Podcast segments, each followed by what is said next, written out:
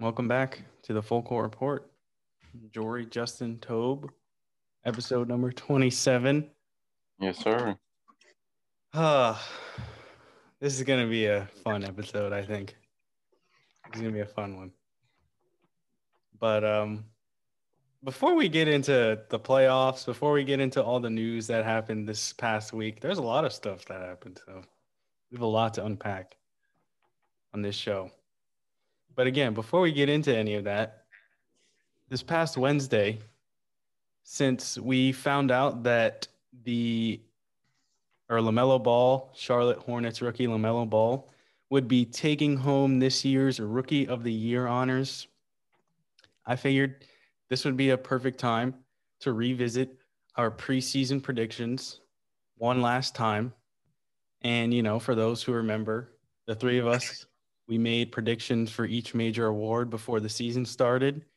And what I did, I went back, took down uh, all our predictions, and tallied up the votes to see which one of us was the most accurate. And the way this scoring system works, for every first place vote the player or slash coach you guys predicted, you guys got three points. Every second place vote got you two points, and every third place vote got you one point. So, all right, I guess we can just get right into it. Coach of the year, Justin, Tom Thibodeau, Knicks, bringing home the dub Yes, in that award. Yes, sir. Justin, though, you predicted Doc Rivers as coach of the year at the beginning of the season. So that got you 18 points. Okay, okay.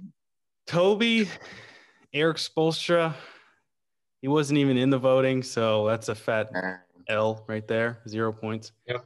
And I predicted Monty Williams, who finished second. That's 218 points for myself. I got a pretty big lead on it. Dang. Um, next, most improved. Your guy again, Justin Julius Randle took home that award. Um, also for some of these awards, we gave two names, so I just picked the name or the player that finished higher in the voting. Okay. So Justin Lonzo Ball, finished 19th, he got one point. Toby, you said Christian Wood. That was pretty accurate. He finished Nice. fourth. He got you 34 points. And I said SGA, who finished 25th, who also got one point. Dang. So not our best predictions there, but you guys, you guys started to clean up here now at the uh, the Rookie of the Year award. Both of you guys said LaMelo. Obviously, as I just said, he took home that award. Yes, sir. So that's 282 points for each of you. And I said Yes. Tyrese Halliburton, who finished third behind Anthony Edwards, of course. So that's 105 points for myself. Um, now moving on to sixth man of the year. Justin, you said Montrezl Harrell, who finished sixth. That's 11 points for you, Justin. Okay. Toby, you said Caris LeVert. I mean, that was uh I mean, it could have been a good prediction, but obviously he got traded and became a starter. So he finished with zero points. And then Yeah, I think said, he, he would have. maybe, maybe. Oh, oh yeah, by the way, Jordan Clarkson won that award for anyone who doesn't know. But um and then I said Danilo Gallinari who also didn't finish in, during in any of the voting, so that's a zero points for me. Um, now these last two awards, this was not a not not good for myself. Defensive Player of the Year, Justin. You said Rudy Gobert, so you were Yes, spot sir. on. Yes, home his Third Defensive Player of the Year award. So that's 282 points again for you. Yes, sir. Toby, you said Giannis, who finished fifth in the voting. That's 12 points for you. And I said Anthony Davis, who didn't even finish in the voting. Again, zero points for myself. And lastly, MVP.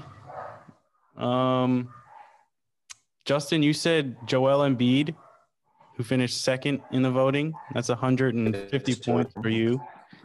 And then Toby and I both said Luka Doncic Oh, who finished sixth. And that's just two points for me and Tobe. So, final tally. Do any of you want to guess who won? I feel like it's pretty obvious. Me. Justin, you finished with 744 points. Yes, sir. Toby, you finished with 330 points. I finished with 326 points. Damn. You clowns out of the water. It's because no, it's because of Gobert. You got the Gobert one correct. Okay, well, obviously I had to pick Gobert. The guy's gonna the guy's gonna finish his career as like a five time DPOY winner. Well, Yeah, yeah, I can see that. Those last two games in that Clippers Jazz series were pretty, pretty, pretty hard to watch from from Rudy Gobert. I gotta say, defensively Yeah. at least. But Yeah, he did get exposed. we'll get into all of that. But the the biggest topic I think that came from this week was this Bucks Nets series.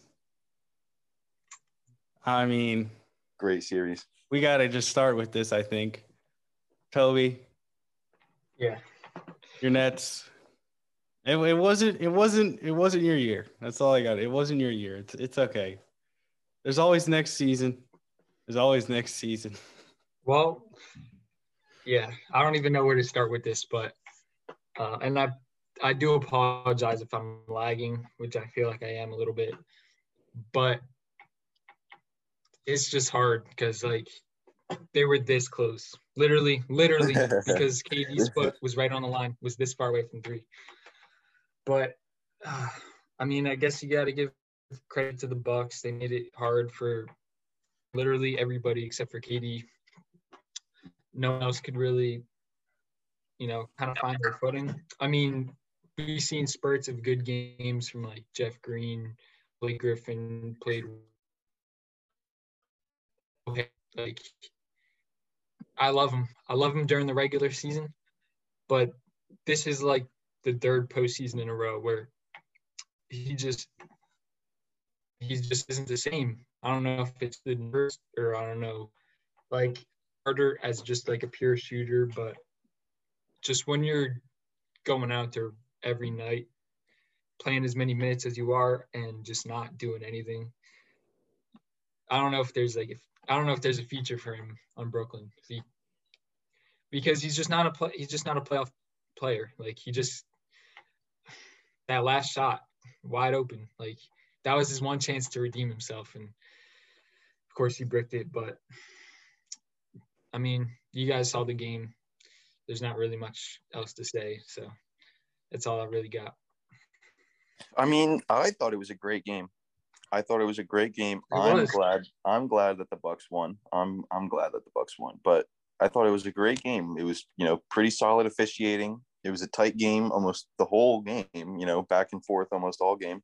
Went to OT, free basketball.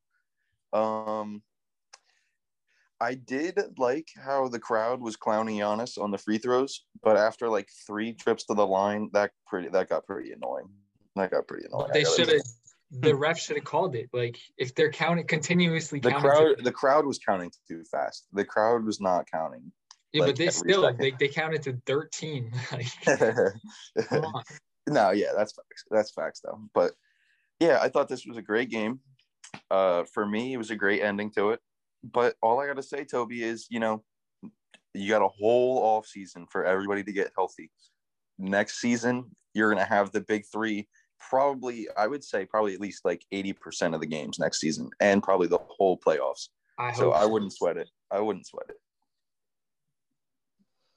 Yeah, I mean, I'm not even gonna do a victory lap because I think obviously Kyrie Irving got hurt. He hurt his ankle in game four.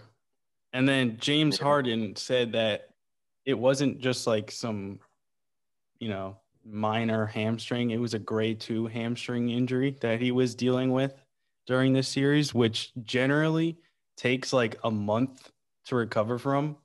And he just said, I'm going to play on it. So the fact that Yeah. he even went out and played is pretty like remarkable. Um, but yeah, it's it's everyone keeps saying, you know, whoever is the most healthy this playoffs is going to win it all, and that's again seems to be the case. Continues to happen. Injuries Yeah. continue to play a huge part in this year's postseason. But like you said, Game And- Seven was incredible. And I'll say this too. Um, I think it was Bruce or uh, Chris Broussard that said this, but he said avail- availability is the best ability, and and that's that's just so true, especially with this year. Um, but the Nets have to make some offseason moves. I feel like definitely. Um, I mean, if you're gonna have, uh, like you got to have a big man. Like if you're gonna play against Giannis in the East and play against Embiid, there needs to be some sort of paint protection on that team because like the Bucks weren't really making their shots from three, at least when they were playing in Brooklyn. And Giannis could could have just scored every single time he wanted to, like in the paint, pretty much. I mean, Blake was doing a pretty pretty okay job, but like that's something that the Nets need to focus on this offseason. Um, I agree. I completely agree. Uh, But do you think that possibly your boy Nick Nic Claxton could be the answer? Maybe you just do a little internal improvement, see what Nic Claxton can become. I, I still see him coming off the bench, but if he can like bulk up kind of, I mean, he's pretty good defensively. Like if I'm being honest, he just gets, he's just too Muscle. small. He, He yeah, he's muscle. got to get some muscle. Um, but yeah, I see him coming off the bench, and I don't really know who, you know, the big man for the Nets is, but You know who would be a good big man for Brooklyn? who? Jarrett Allen. Well, I mean, who knows? Who knows fact. if we hadn't traded for Harden, it could be a completely different story.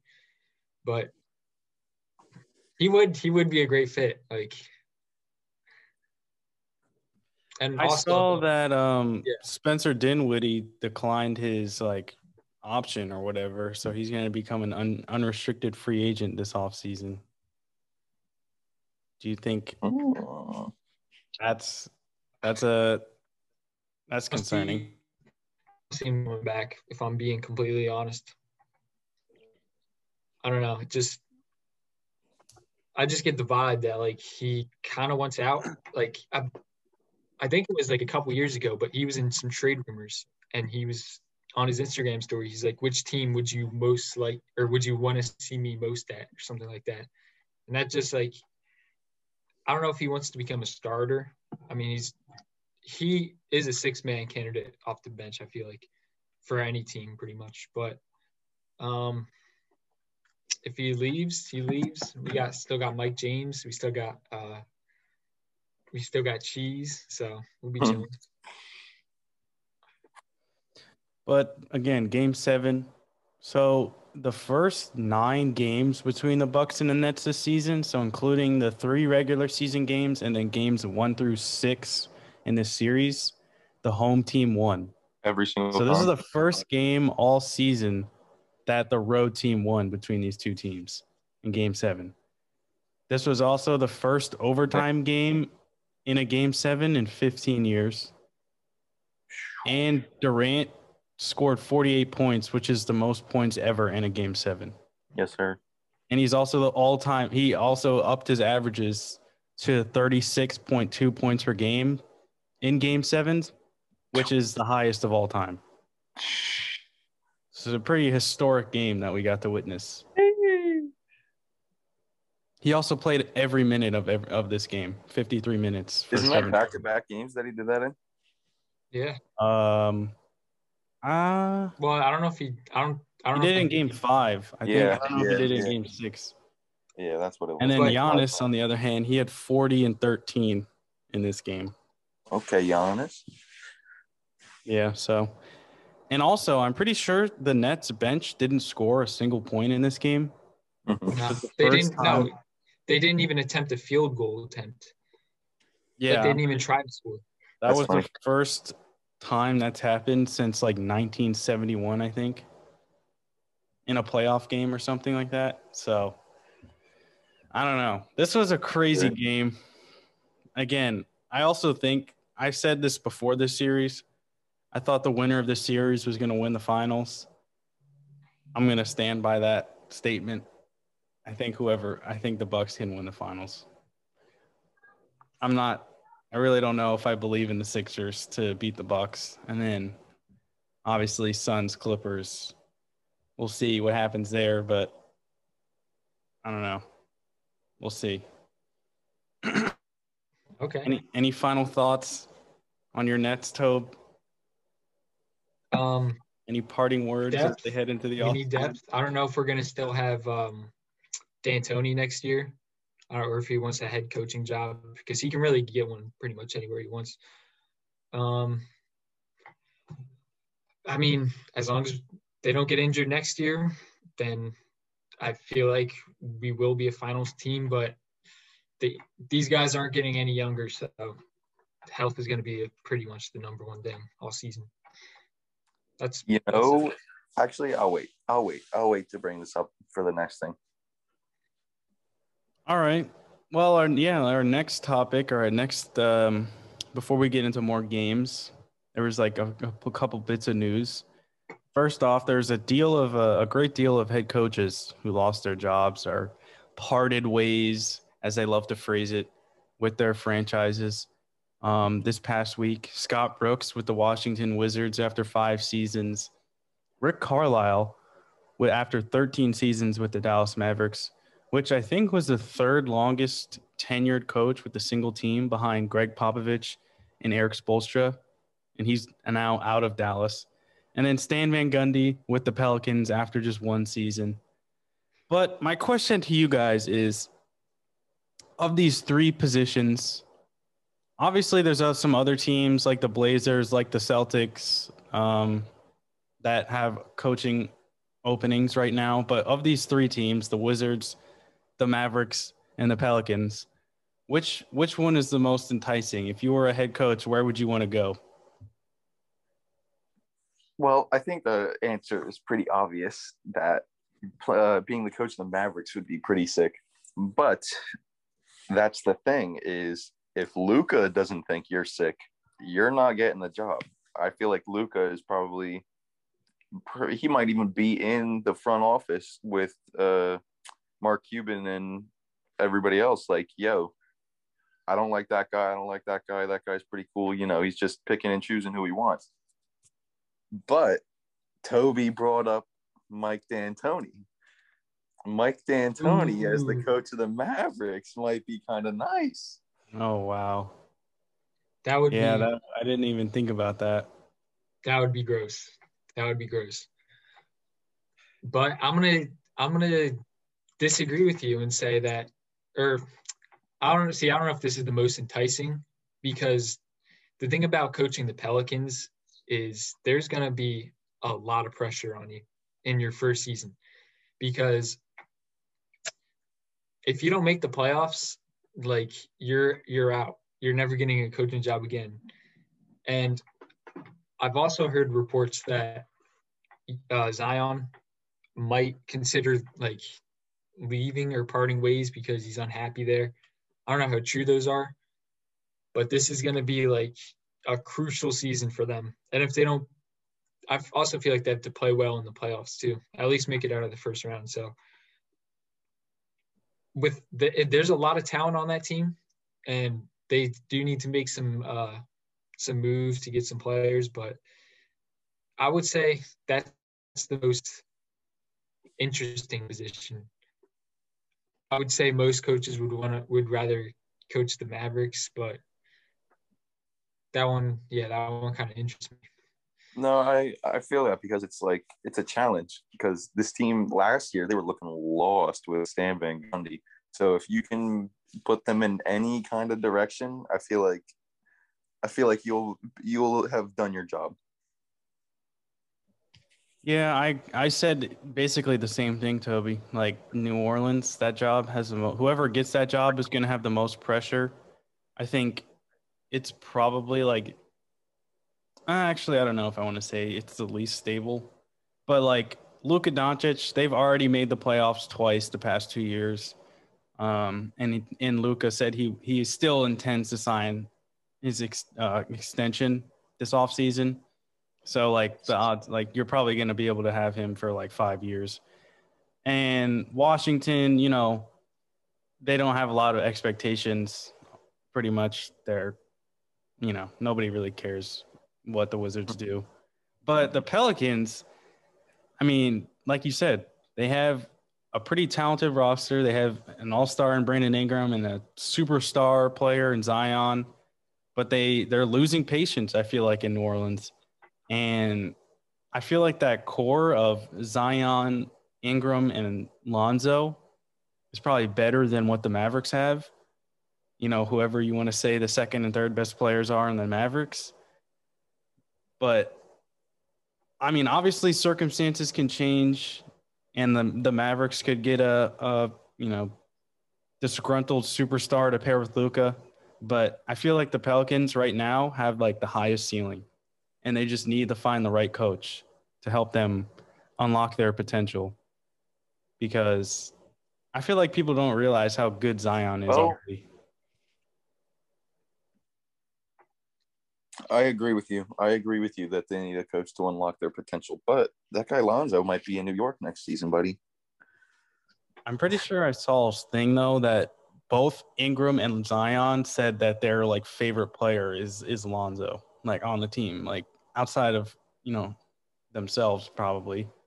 Yeah. I think they Yeah. want to. They said they want to make sure Lonzo is around, you know, for the future. They don't want to. They don't want him to leave. So that they might make him a priority. This off. Whack. Dude, a good a good choice for coach for the Wizards, I feel like would be uh, Sam Cassell. Sam you say that?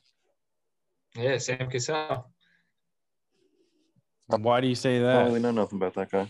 Just because he used to play in uh, Washington, he's a great guy. He's also an ugly guy. Nah, but he's sick though. Like you don't give him his respect. Like I don't He's know a- nothing about him. I know he Isn't played on the he, Timberwolves isn't he when an he was, like, assistant on the. Clippers? yeah, but he's Isn't looking he an for. Uh, for the Clippers. Yeah, I think he's looking for a uh, head coaching job after this season though. So, I mean, we'll see how far the Clippers go, but he's like one of the more active coaches on that team, if that if that's the right way to put it. So, I think if he can pick up a few things from Ty Lue, he'll be he'll be good. What about um Chauncey Billups? How are we feeling about that guy being a head coach? I think he's gonna get a job. I, I wouldn't be surprised. Has he ever he's- been a head coach before? No, I don't know. He I don't think so. I don't. thi- Not that I know. No, I don't think he has. But um, I wouldn't be surprised if he landed in like Portland or Boston. I can see him going there, but Boston. we'll see. Him in Portland? There's so many good. There's so many coaches every year, dude. That are, their names get thrown out, and they're just like. You could see them going a, a new a number of places, but. Yeah, New Orleans, they got to figure this out because I feel like again, they're just wasting years. I mean, Zion and uh, this whole team is so young, so it's really stupid to say that they're just like wasting years. But like, it's exactly what happened with Anthony Davis. Like, you have one of the best players in the NBA, and yes, he's still so young, but like, once his second contract is up, he can just leave, and that's exactly what he did. He went to the Lakers and won a championship in his first season with that team. So, you don't want to see that happen again after you just gutted your entire roster to get all these young pieces. Well, So um, I saw it was the thing. It was they put up a little graphic on like during the game during one of the Clippers games about uh, teams and organizations that haven't made it to the conference finals, and it was like the Clippers, the Texans from the NFL, and then the Pelicans or the New Orleans, just the New Orleans organization. Since they've been a team, they've never made it to the conference finals once. That's terrible. since and Well, the Clippers they ended their streak already. Well, yeah, so yeah. obviously, so they're- Hornets, Pelicans, whatever it is, any whatever the New Orleans team is, has not ever made it to the conference finals since they've been a team. it's pretty crazy. Wait, so when it was the Jazz, did they make it? When or when the Jazz played there? Uh, well, I don't know. I don't know if that's if that counts. I don't know. Pistol Pete, baby. Why is that what they used to be? They used to be the New Orleans Jazz. Yeah, When, like the forties? like the '70s, I think. Oh, yeah. I don't know if that. That I don't know might be- counts. I don't know if they were counting that. That might be under the, the Utah franchise. I don't know. That might be the for Utah franchise. Who yeah, knows? Probably. But yeah, it's it's it's crazy, dude. It's crazy that uh all these coaches are out. We're gonna see a lot of new faces. But um another big piece of news that was reported this week, the Boston Celtics, they made a pretty big move. You know, obviously we already know the retirement of Danny Ainge and the promotion of Brad Stevens, but Kemba Walker, he's out of there. He's out of Beantown. He's headed to Oklahoma City. Um, the Thunder they received Kemba Walker, the number 16 pick in this in this year's draft, uh, and a 2025 second round pick for Al Horford, Moses Brown, and a 2023 second round pick. So, how do you guys envision these uh, this trade impacting both teams? To be honest, I don't really think this trade does really anything for either team because the Celtics didn't really get anything in return. They got old ass Al Horford and that guy Moses Brown, who who knows, he could be nice. And then I feel like the Thunder, since they already have Shai, they're probably just gonna trade Kemba or buy him out. So it's the I don't think Kemba is gonna affect either one of these teams. I think I think I'll disagree with that. I feel like this this uh I kind of feel like this trade is good for both teams just because obviously um I don't know if I don't know if Moses Brown I feel I kind of feel like he's going to be another one of those bench like youngsters that just doesn't get any playing time. But I think it's time for the Celtics to start cashing out on these young players and start building like an actual championship roster. Um, and with getting rid of Kemba, that just frees up a lot of cap space, cap space for them. So I feel like that's kind of what they're planning on doing. And as for OKC, um, they get Kemba obviously. So I don't know if I don't know if that changes our expectations of them at all, but obviously they get another draft pick, so that's always going to be a dub. And they're just stacked on draft picks right now. So I think both, I think it worked out both well for both of them. So I think if the Thunder, I don't know what they're going to do. Who knows what they're going to do? But if they do trade Kemba, they got to finesse whoever they trade him to. They got to get everything they can out of that guy. Every pick, any kind of player, they got to get everything they can. I feel like he's going to stay. I mean, ew, that'd be gross. That'd be gross. I would, I'd be so mad if I got traded to OKC.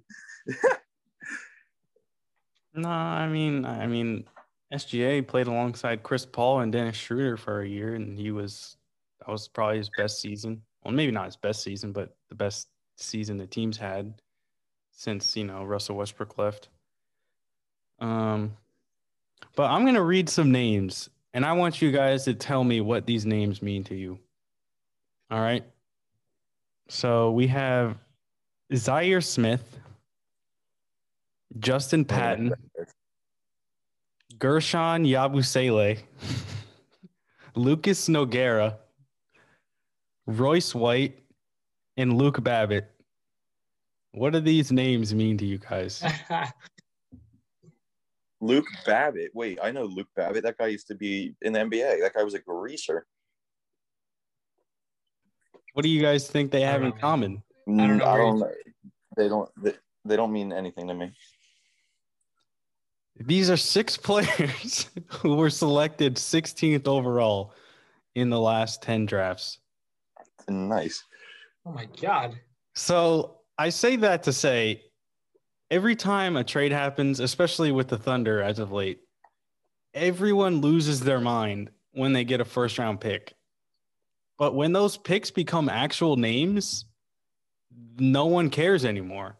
Mm-hmm. So, like, at a certain point, I feel like teams that have an abundance of draft picks aren't always in a great position to succeed.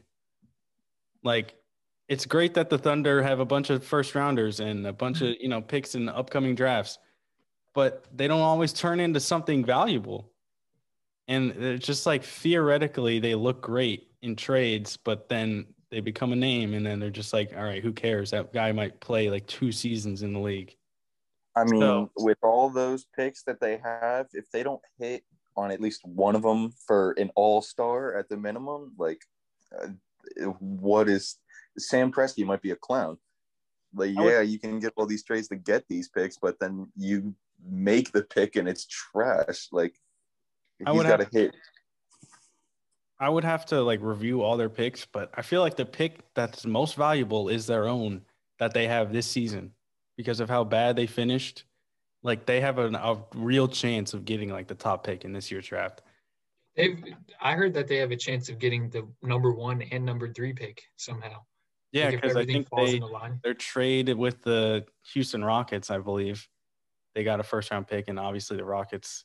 I think if they finish outside, if the Rockets pick falls like outside of top four, I think, then it goes to the Thunder. So the, they could literally have like two top five picks, really, Damn. this That year. would be sick. That would be sick. And then, but then, like at a certain point, then all those other picks that they just traded for are basically worthless because, like, you're not gonna make that many first round selections when you have someone like SGA already, and then someone you could draft potentially like Cade Cunningham and like Jalen Green or Jonathan Kuminga or someone. Like, you're not gonna just keep taking I, all will- the players. Like, you don't need all of Well, the about like you can't develop all of them. let's say they let's say they do draft Cade Cunningham. Let's say they draft him and then who, whoever else at the four or five pick. They got all those picks and all that cap space to literally go after whoever they want. If any one of these clown ass players is like, yeah, you know what? Let's go to OKC and see what it's about over there. I think with those draft picks, they can, if they don't decide to use them, they can always trade them for role players to surround whatever kind of star that they hopefully draft. I feel like it's better to set yourself up with draft picks, even if you're like the Kings and you always and you're like a shitty drafting team, than like to just try to go for good players when you know you don't have a chance of winning. So I, I like what the I like what OKC is doing. I understand what Jorie's saying though, because like at a certain point, you're just gonna not you're not gonna know what to do with these picks. It's gonna be your turn in the draft, and you're gonna be like, I don't care, I don't care who we pick, just give us somebody. True, true. It's like, and, and then I think that the it's funny that the Boston made this trade because like of all the teams, I feel like they know the best that like first round selections, like having a bunch of them don't really mean anything. Like they hit on Jayson Tatum and Jaylen Brown, obviously, but then you look at the rest of their selections in the first round, like I mean, they took um Romeo Langford, they have Payton Pritchard. I think Robert Williams was a first round pick. Aaron Nesmith. Like they're not bad players, but like what are they really doing for you?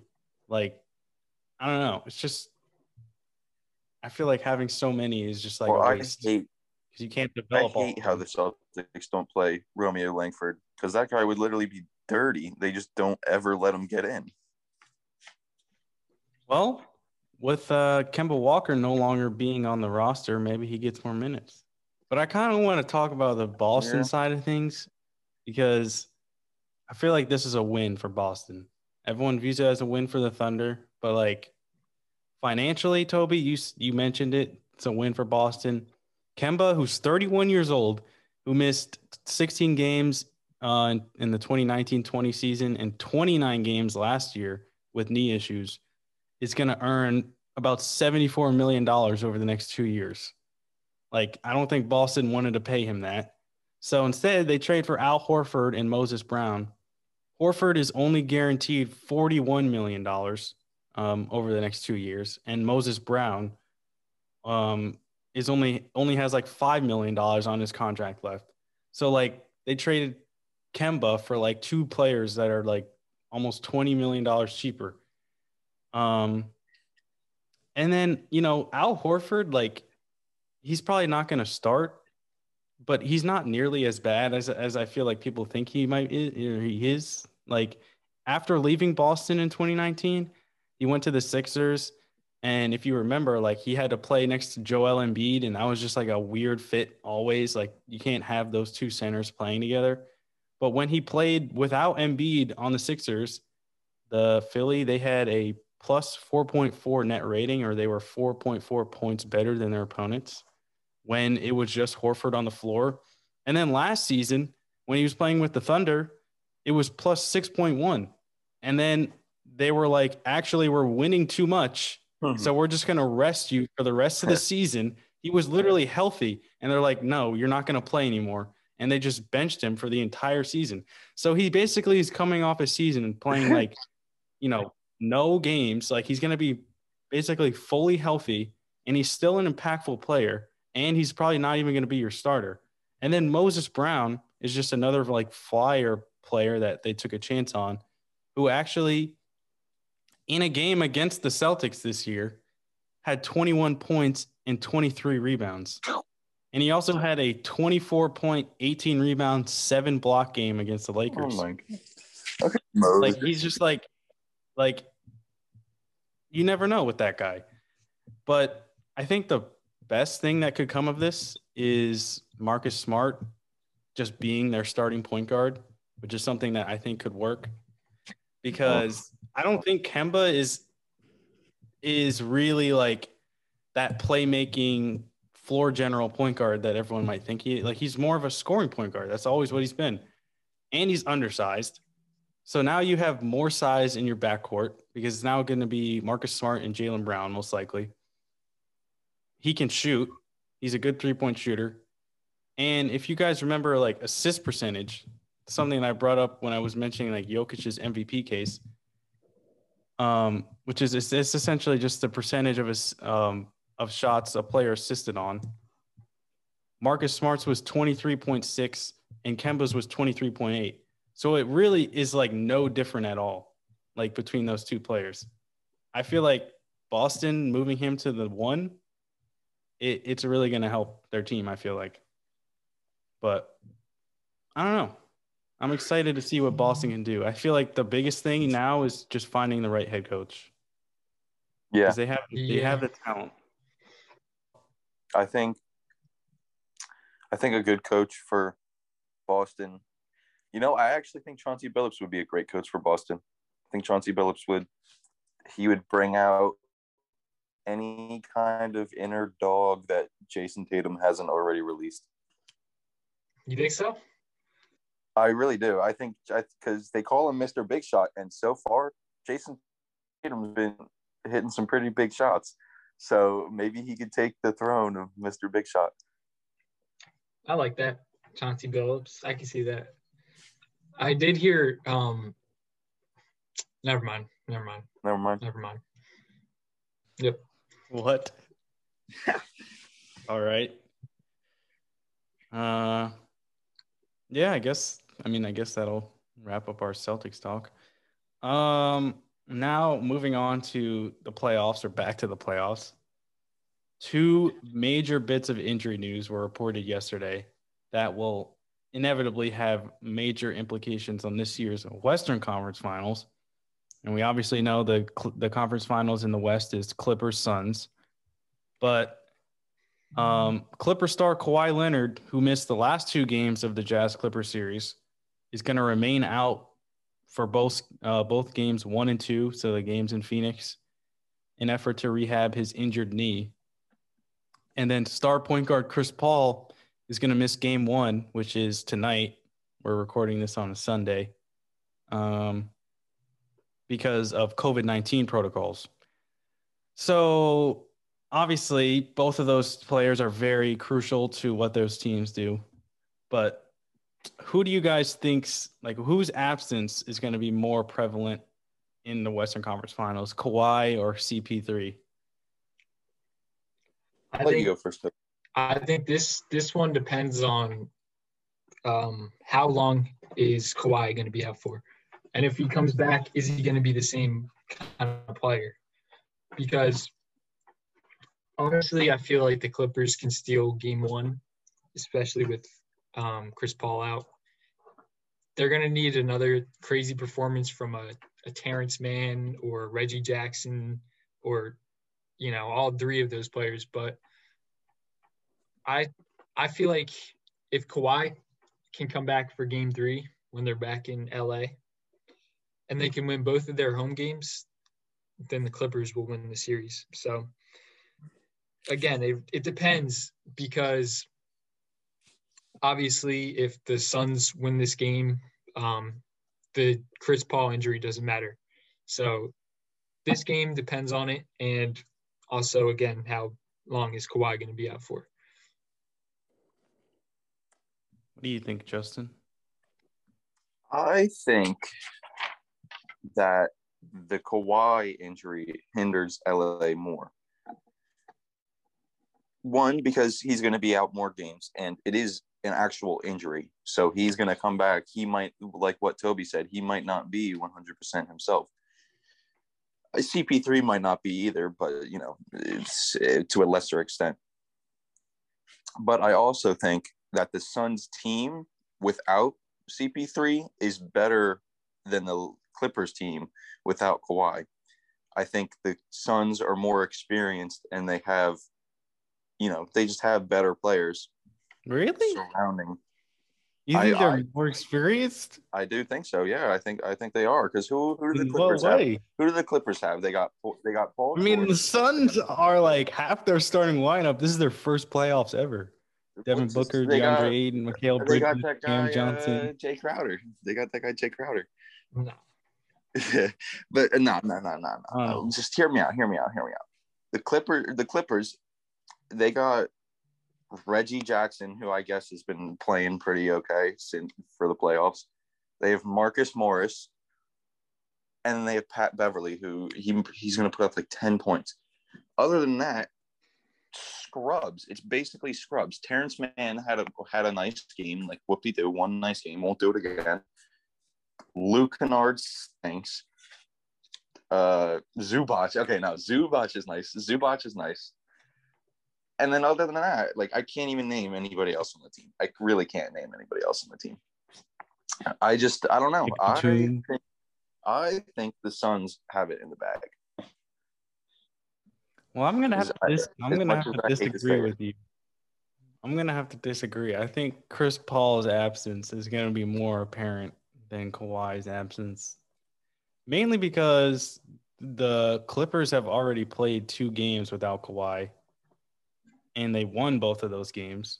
Yeah. Um, but I just feel like, as I think Kawhi is like definitely a better player than Chris Paul right now. But I feel like Chris Paul's impact is just harder to replace because like the Clippers have players like capable wings, like three and D wings, like who can score, who can defend, like Kawhi. Obviously not at his level, but I don't think the Suns have anybody that can do what Chris Paul does, which is like essentially get into the heart of their defense, literally knock down every mid-range shot that he looks at that he gets, They've make it easier for Devin Booker and DeAndre Ayton to get open they've looks, campaigned. like just run their They've campaigned, bro. I don't know. Yeah, but he's also he. I don't know if he's really. I'm not saying he's bad, but he just doesn't do what Chris Oh, Paul yeah, does in the sense that he just takes the pressure off of the offense He and makes it easy. he Cameron Payne has he's been playing pretty well in the playoffs, if I do say so myself. Yeah, he has impressed me. He's I Yeah, he's he's like playing he's playing good basketball. He's not making a lot of mistakes. He's you know he he's controlling the flow of the offense. You know he's doing. I But- thought he was doing a pretty good job. But Clippers are going to win game one. And that's why I sort of feel like the Chris Paul injury will be more impactful because if they can if they can steal game one at home or I'm mean away, like in Phoenix, then I honestly feel like they can win the series if Kawhi comes back and he's, you know, still playing as as well as he has been. Do you think if the if they split the first two games, you know, Clippers win one, Suns win one, do you think they would they would have like less of a sense of urgency to rush back Kawhi in games three and four rather than if they were down 2-0? You know what I mean? Because if you're down mm-hmm. 2-0 and you lose game three, then the series is over.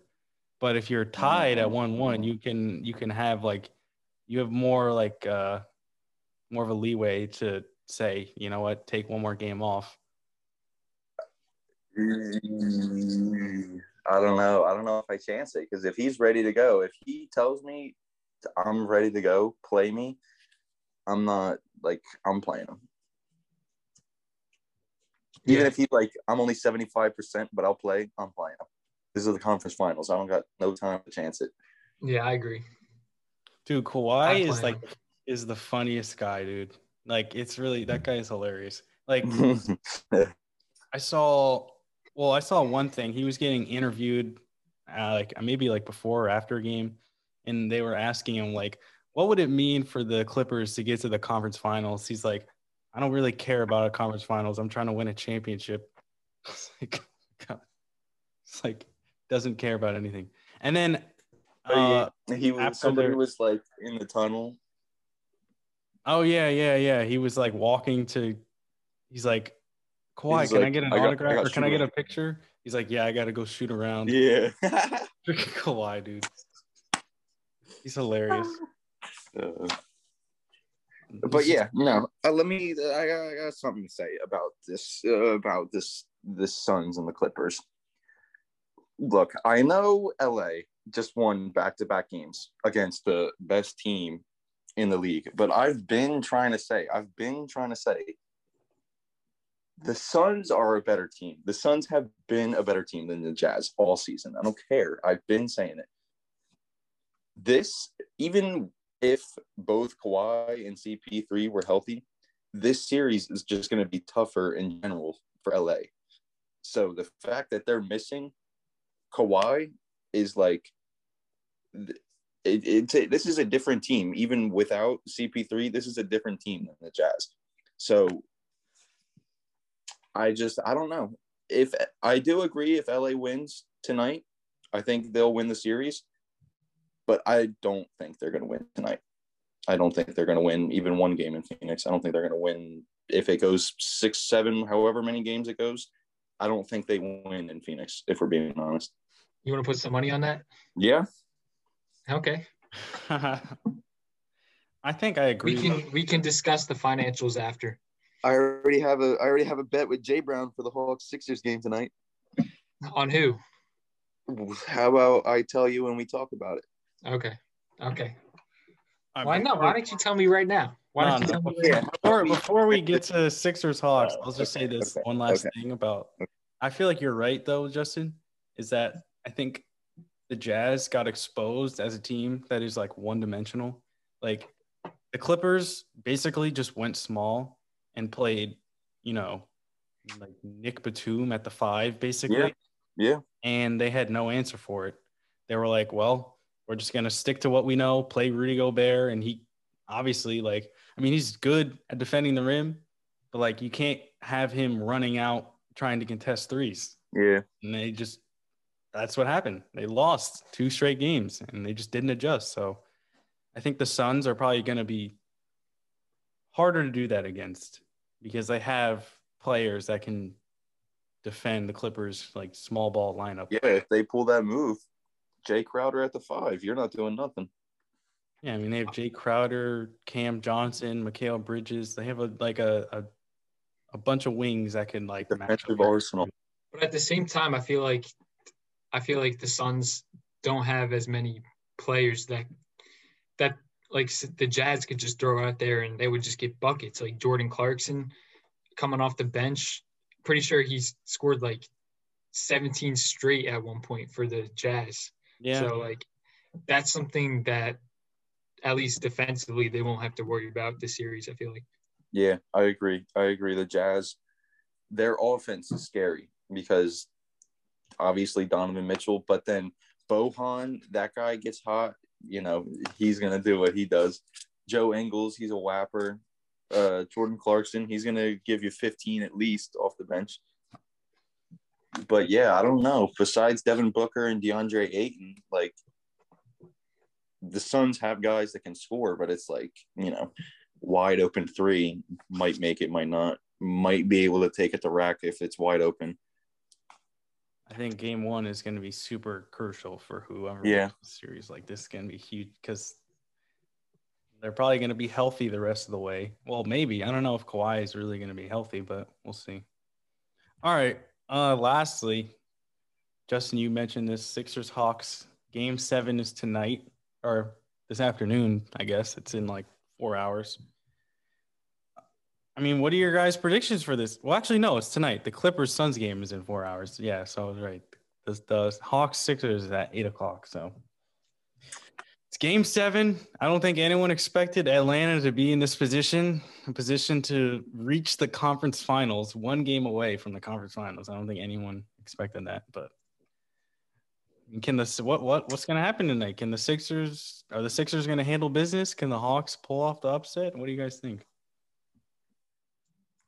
My gut, my gut is telling me Ice Trae is gonna end it in Philly tonight. But, but disclaimer. That being said, Philly's probably gonna win in the blowout. Since I'm the one saying, I think my gut is telling me the Hawks are gonna win. Philly's probably gonna win. So take that with a of salt. Yeah, Philly's winning this one. Uh, they're at home. Ice Trae's going to give them some problems, and I think it's going to be a close game. But I just don't see Philly like they're going to be playing with a sense of urgency the entire time. I feel like more than the Hawks, um, just because they we have more expectations for Philly to win. So when it comes to crunch time, I expect them to um, take care of the Hawks. Um, and yeah, take this dub. And I also feel like yeah, um, even though I did say Doc Rivers would be coach of the year, that guy is an all-time choker. That guy is an all-time choker. So No, you're right. You're right. He, he, I'm pretty sure there was like a stat that he has like five. Or wait, let me. I'm, I, I think know it was what, like I think I know what you're talking team- about. Well, there was there was like one of blown leads. He has like three or like five of like the largest blown leads of the last two postseasons. But also, I'm pretty sure teams that were I think because teams that were up by at least 16 points in a playoff game were like 76 and three, and teams coached by Doc Rivers were like 11 and five. So like, he literally has like more losses than every other team in the entire league combined Yeah. just Yeah. like crazy. But I still feel like the Sixers are going to win. The Hawks already won two games in Philly. Like if the if the Sixers lose 3 of their 4 home games in the series, I will be very shocked. But, But I just feel like that this isn't I feel like if the Sixers lose this game, dude, like I, I don't know what to say. Like they, they should not lose this game. Like they really should. my gut, my gut is telling me Ice trade a gang. He's gonna end it in Philly. But like I said, since I'm the Charles Barkley of our group, it's probably gonna be a blowout and Philly's probably gonna win. Well, can we talk about this? If Philly wins, can they beat Milwaukee? They can't. I don't know if they I will. think they can. I honestly think they. I think the Bucks will win, but I feel like Philly can win. You know, what I mean? it's- if if it's Bucks Phillies or, or Bucks Phillies, if it's Bucks Philly, that's going to be a great series. That's I hope that's another seven game series. The thing is though, like I feel like the Bucks struggled against the Nets because they have Kevin Durant and he's just like the greatest scorer ever. Whereas like the Sixers are like barely winning games with like Seth Curry as their second best player. Like I feel like Jrue Holiday sees that and he's like, "There's absolutely no way Seth Curry is putting up 20 points a game on me." Yeah, I think it's Like, different though don't know. because Nets were just going like small pretty much with everybody besides KD. And this is like a different dynamic where Giannis is gonna have to Giannis isn't gonna be the biggest guy on the court. He's gonna have to be guarding, you know, seven foot whatever Embiid. And it's just gonna be like a whole different challenge. Well, I also feel like their perimeter defenders are going to be like it's going to be way easier on them because Ben Simmons takes like five shots a game and can't shoot. like I don't know. I just feel like it'll be an easier matchup. Obviously, Embiid is going to be an issue. He always is, but like everyone else, Brook Lopez is going to shut down Embiid. okay, I don't know about that, but just- I feel like it's just going to be an easier defensive series for the for the Bucks. They obviously, I think they're going to have a harder time on offense because you have Ben Simmons who can defend yeah. who can, who can defend Giannis. I disagree. I uh, disagree. Yeah, I completely Really? agree. with you. I because completely agree. I mean the Bucks were struggling on offense versus the Nets. Like Okay, well then the the Sixers. I mean that the Sixers are just a better defensive team, though. exactly. Like, it would be. exactly. That's what I'm saying. the- It would, it's going to be a harder series for Milwaukee on offense than it is on defense. okay. Is what I'm saying. Like I just feel like No, they, I agree with that. I agree with that. defensively pretty well, but offensively they're going to probably struggle. But That- Yep. That's where I disagree though. They're gonna have a hard they're gonna have a harder time guarding the Sixers than they did the Nets. Because the Nets they really just had to focus on KD and Harden shooting threes and like the rest of the guys were just missing shots everywhere. I don't see that happening with with the role players that the Sixers got. Mm, I somewhat agree, but not really, because I feel like besides Embiid and Tobias Harris, Seth Curry is not putting up like t- even close to 20 a game on any other team other than the Hawks. Like, They don't they don't need him to though. They just Yeah. need him to oh, yeah, I know. And Embiid is like, gonna he's been scoring hooping. most. I'm pretty sure he's Ben shooting Simmons like doing nothing. Tobias Harris and uh, Tobias Harris and Joel Embiid are the only two people that I would be worried about. I think the Bucks. Well, again, we'll see if the Hawks win. I don't know. The Hawks can win. If the Hawks win, then I, that that would just be crazy. But I feel like the Bucks have to get to the finals. At least get to the finals, let alone win. They should probably win, regardless of who comes out of the West. But if they mm-hmm. don't get to at least the finals, then this is a wasted season. And I feel like they should fire Mike Budenholzer. Yep. Yes. Because, yes, like, yes. this they literally got through their matchup from last year who gave them issues they swept the heat and then probably the best i mean obviously they were injured and hampered but like the nets were probably the toughest team that they would have to face so if they can't beat the sixers or hawks and then whoever comes out the west this was a wasted season i think this is definitely like the best opportunity Giannis will have to win a ring like probably At least on Ever the career. Bucks. Ever? that i mean I don't know. I I don't mean- because I can't think of any other. he like, next year, it's going to be tough. The Nets are going to be healthy, probably. yeah. Like I don't know. I just I feel like this is his year. I feel like when he, if he doesn't win anything in on this contract in Milwaukee, obviously he's out of there. He's not staying. And I think when he leaves, he's gonna go somewhere where he's win. He like it's no doubt that team is winning the championship year one. Yeah, and I feel like if they play the healthy Clippers, like if the Clippers are healthy and they have Kawhi and they play them in the finals, That'll I be got the that'll be Clippers in the series. Great series. That'll be great. Kawhi versus Giannis again. All these, I feel like no matter what series we see, it's gonna be a good series. Like, cause I mean, yeah, like all five teams left are like good teams. So like, can you imagine like at the beginning of the year, like telling someone like the last remaining teams are going to be the Bucks, Suns, Clippers, and whoever else, and Hawks or Sixers? Like, I don't think anyone would have said that. Yeah, everyone would have had no, at least the yeah, Lakers and in there. Definitely not predicted that. And then the way the Jazz played all season, probably somebody would have said the Jazz. But like, I don't know, it's just like crazy. Especially the Suns. Like, I did not think the Suns were gonna get this far. So I Suns the, Suns, got a the lucky. Suns have literally been better than the Jazz since day one of the season. They also got a little lucky, you know, with the Lakers getting hurt and the Nuggets being hurt. But Yeah, I that's, guess. that's, that's how that's how it goes sometimes. That's you know some it's it's generally you you can't how the always just be a good crumbles, team. as You always gotta have some. You always got to have some luck involved. That's that's generally how you get to the finals. But all right, is that it? Is that any other uh any other things you guys want to mention?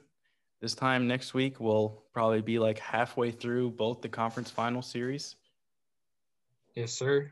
We'll be Nets- even closer to the NBA finals. If Also, I think healthy- also Yeah. next week, well, actually on Tuesday, is the NBA draft lottery.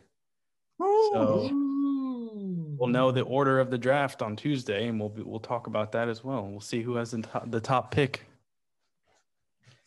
Okay, yeah, perfect. Perfect. All right. See who see who the Knicks are projected to draft. Well, you won't have a lottery pick this year, right? No, you won't.